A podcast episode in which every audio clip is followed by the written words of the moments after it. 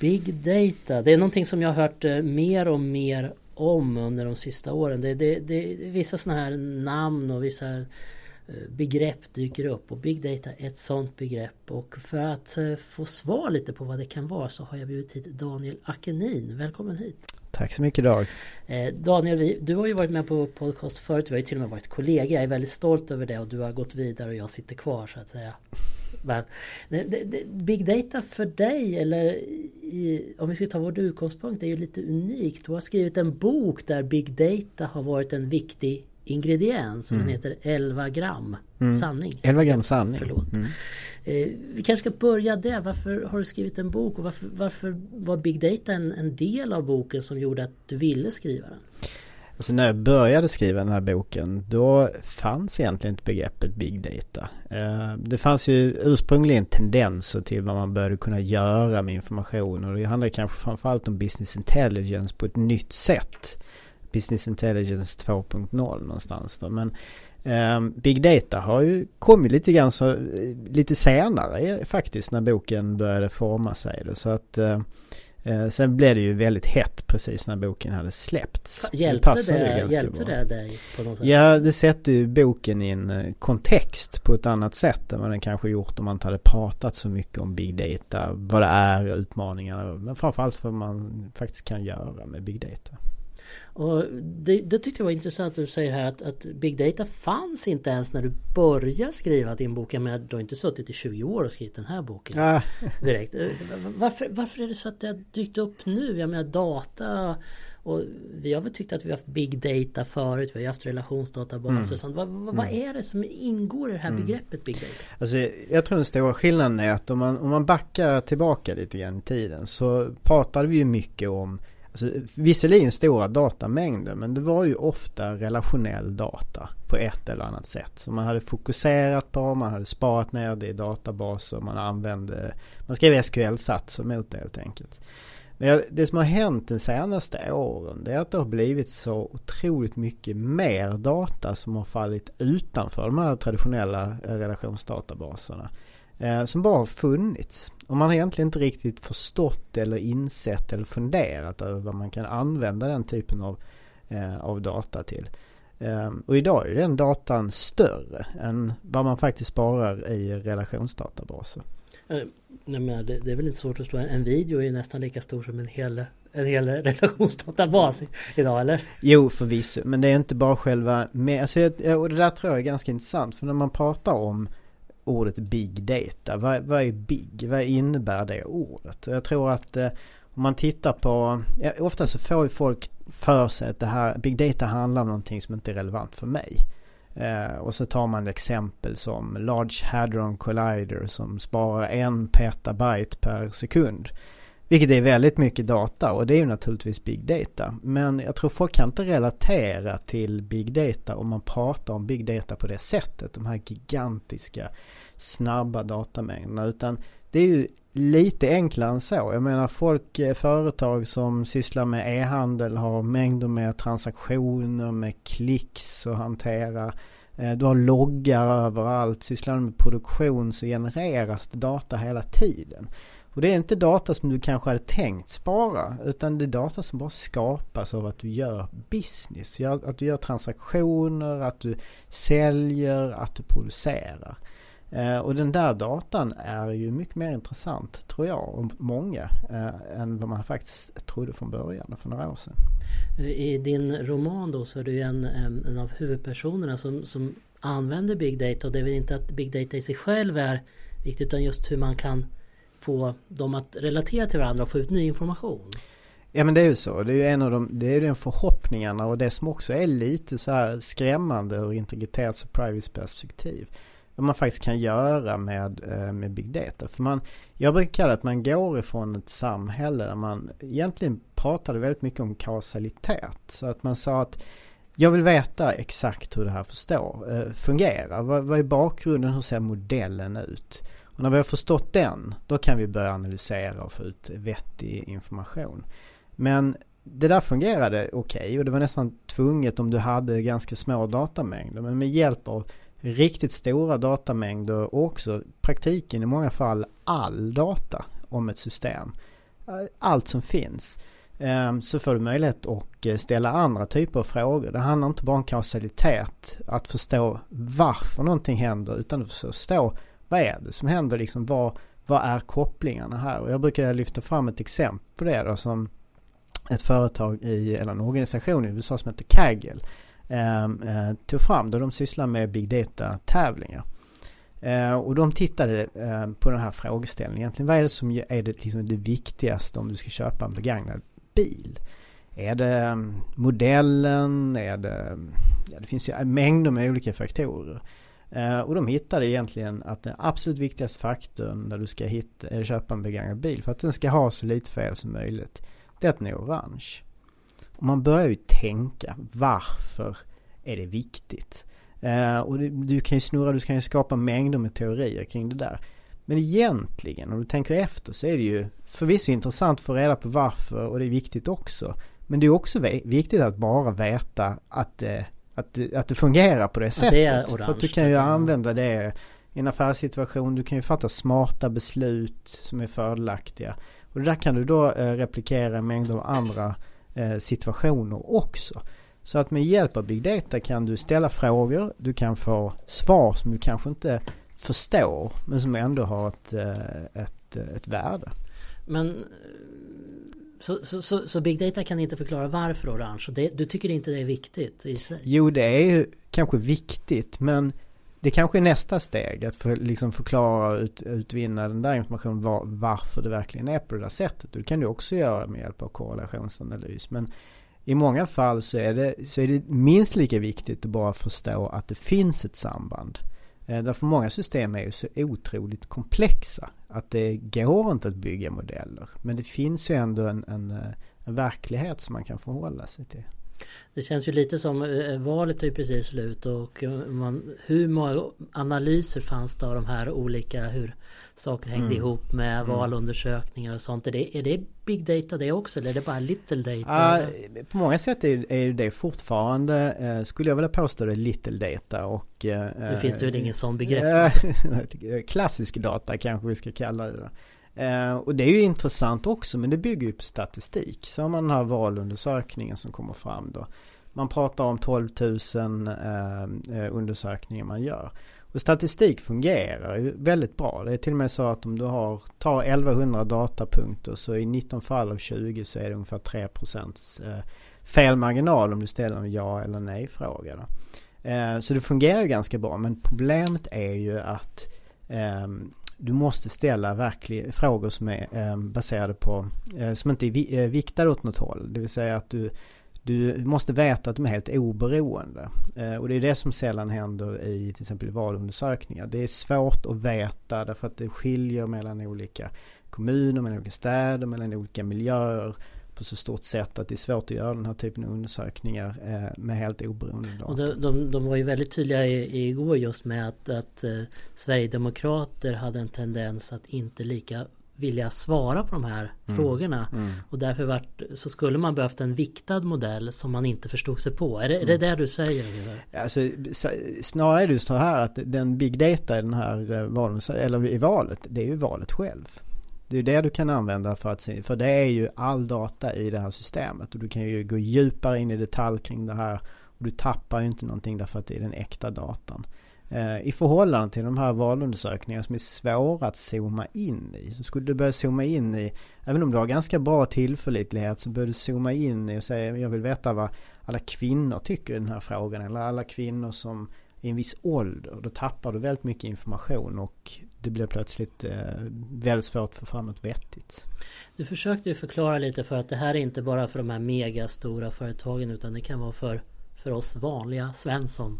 Vad, vad, vad är det mer så här som man ser? Har du några konkreta eh, exempel på, på Big Data-projekt?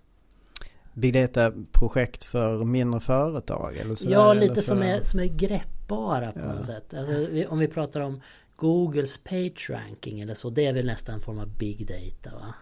Men det, det, det, det är svårt att förstå. Det är sådana Det är ingenting som jag kan på, ja, jag kan på ett sätt relatera till för att jag vill ha bättre mm. sökresultat. Men... Alltså jag, jag tycker man kan ha mycket bredare perspektiv än så. Jag tycker att det handlar väldigt mycket om business intelligence idag. Och business intelligence med moderna verktyg som inte fanns för några år sedan. Eh, och lättheten för användare också kunna använda. Att man bara drar och släpper datasätt. Att man kan korrelera dem smidigt med varandra. Så jag tror att tekniken har möjliggjort just den här importen av väldigt mycket data och lättheten för konsumenter. Så man kanske går ifrån en värld där du måste vara en superexpert för att kunna göra det här till en värld där du kan vara Även om du inte kanske är en total amatör så åtminstone för den stora massan eh, människor. Och där kommer vi in på någonting för det, det, det, känns ju lite för mig då som är lite utifrån perspektiv att, att här big data går mycket hand i hand med teknologier. Ett antal teknologier är verkligen frontalfigurer de här. Om vi skulle gå ner lite på det och det, det man hör alltid med big data det är Hadoop. Mm. Vad, vad är det här Hadoop? Eh, Hadoop är ju ett sätt att kunna processa data och jag tror att det, det är en viktig grej naturligtvis. Men jag tror att, och om igen, då handlar det om när vi hanterar väldigt stora datamängder. Jag tror man kan egentligen skilja på teknologierna kring vad behöver du för teknik när du har liksom terabyte av data för att rimligen kunna göra, eh, processa det där på ett smidigt sätt. Och det är ju en typ av teknik. Eh, sen tycker jag det finns en annan typ av teknik och det är just det här kring hur du kan ställa frågor till datat och hur du kan utvinna kunskaperna. Så jag tror att det är, det är två olika fokus på teknikerna. Okej, okay, men om, eh, för oss som är då teknikintresserade så har ju Hadoop och det här MapReduce och vad heter de här filsystemen och sånt. Eh, det är nästan förknippat med bara Big Data. Det säljs lite som lite mm. ihop. Mm. Så, så, kan du ändå förklara för oss som inte riktigt har, har, har fått, fått poletten att trilla ner. Alltså de här... Just för den här just analysen. Ja, nej, men ursprunget för dem handlar ju mycket om att hur hanterar jag den här stora, stora mängden data. Hur processar jag det? Eh, helt enkelt. Hur processar jag det skalbart utan att behöva skala upp? Eh, så det föddes ju egentligen ur de här utmaningarna eh, tycker jag. Eh, sen samtidigt så, så och, men fortfarande är det ju väldigt ingenjörsmässigt. Det handlar ju om, om ingenjörsmässiga aspekter tror jag kring data. Förflyttning, processing etc. Och sen så dyker de här andra business intelligence bitarna upp som Eh, och business intelligence är mer hur man frågar på datat, hur man analyserar datat. Mm, mm. Så Hadoop är mer processa datat för att skapa ett, ett mer översiktligt underlag mm. för att mm. sen göra beslut på. Mm. Så vad, vad är, beslut, finns det också där liksom några tekniker eller saker som, som händer? Ja, alltså det, det är ju, där kan man ju säga att det är, är väldigt hett just nu. Och jag, jag tycker jag märker även när vi på Microsoft till exempel eh, visar, eller har de här konferenserna kring business intelligence. Det finns ju ett enormt intresse. Vi pratar om 400-500 människor på varje eh, konferens. Så att jag tror alla de här kopplingarna vi har kring SQL etc eh, visar att det finns ett, ett, stort intresse för våra kunder att faktiskt börja använda de här typen av eh, teknikerna. Så, så i det här fallet är det eh, Power BI så mycket, mångt och mycket för en utomstående är egentligen snygg grafik som på något sätt bra visualiserar det datat vi har sammanställt. Så är, men det är också så att Power BI och de här teknikerna kräver ändå ganska mycket förståelse också. Så att det Eh, det kräver en viss typ av ny kompetens tror jag. Och det där är ganska intressant. När jag är ute och pratar med kunder så är det många som frågar har vi den här kompetensen för att liksom för nyttan av... Säger kunden om sig själva att de har de den säger, eller frågar de nej, Microsoft? De, frågar, de, de, de ställer sig den frågan själva och vill gärna ha den där dialogen. Vad, vad är det för kompetens vi behöver för att kunna göra de här... Få ut det här värdet av big data. Då. Och jag tror att många större företag har redan den kompetensen eh, internt. De kanske inte jobbar med den typen av information idag men jag tror att den redan finns där. Och frågan är om man inte ska skapa lite SWAT-teams kring, eh, kring big data som bara blir dedikerade att, att eh, jobba med vissa frågeställningar, nästan lite research. Helt bara för, det, det, det, är ju inte speciellt utvecklare utan det är på en mer domänförståelse över, över sin verksamhet kanske än vad ibland en, en liten utvecklare har. Eller hur? Eller? Ja, en, en liten utvecklare. ja, ja det, det, jag tror att det behövs både den kompetensen men det behövs ju man förstår. Det gäller att veta vilka frågor man ska ställa naturligtvis. Eh, och det är en del matematik som eh, man måste förstå kring de här bitarna. Jag hade en, eh, en webcast idag där vi diskuterade Azure Machine Learning. Mm. Hur, hur hänger det ihop med, med Big Data? Ja, alltså hela det här området kring maskininlärning är ju det är också någonting som har, alltså den, den, använder ju big data och data som bensin egentligen för att kunna fungera. Eh, så vill du, vill du liksom få machine learning att funka så måste du ha stora datamängder och gärna då all data om det systemet som du ska försöka förstå.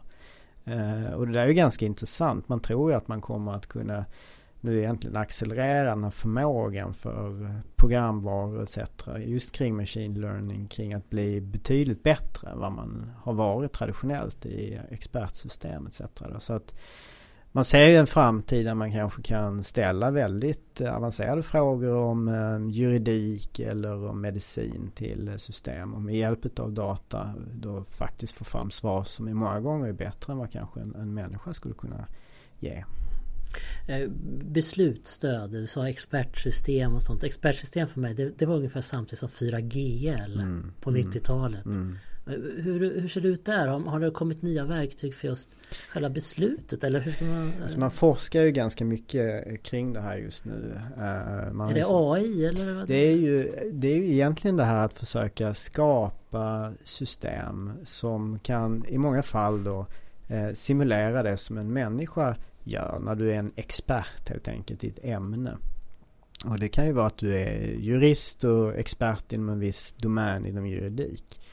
Eh, och man helt enkelt ställer dig en fråga och du kan svara på den. Men i många fall kan man lära också maskiner, eh, programvara att kunna analysera den här domänen och eh, helt enkelt lyckas ge eh, lika bra eller kanske till och med ännu bättre eh, svar helt enkelt. Då.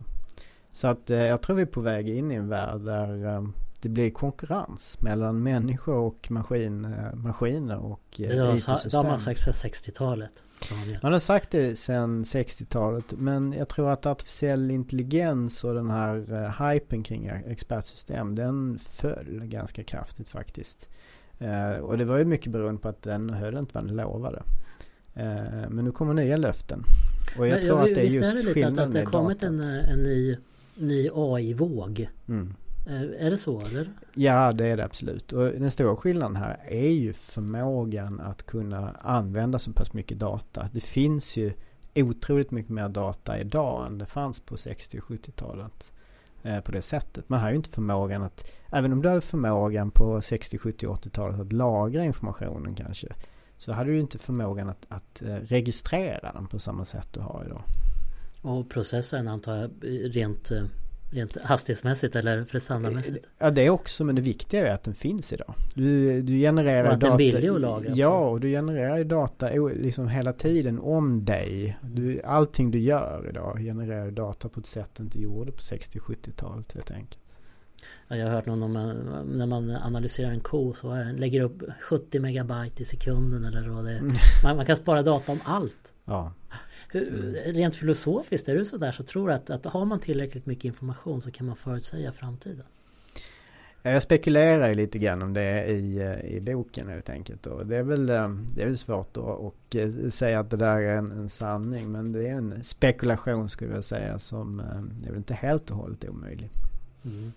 Tack så mycket Daniel och jag tror att vi spekulerar att det här kommer bli en podcast om ungefär ett par veckor. Tack så mycket för att du tog dig tid. Tack själv Dag.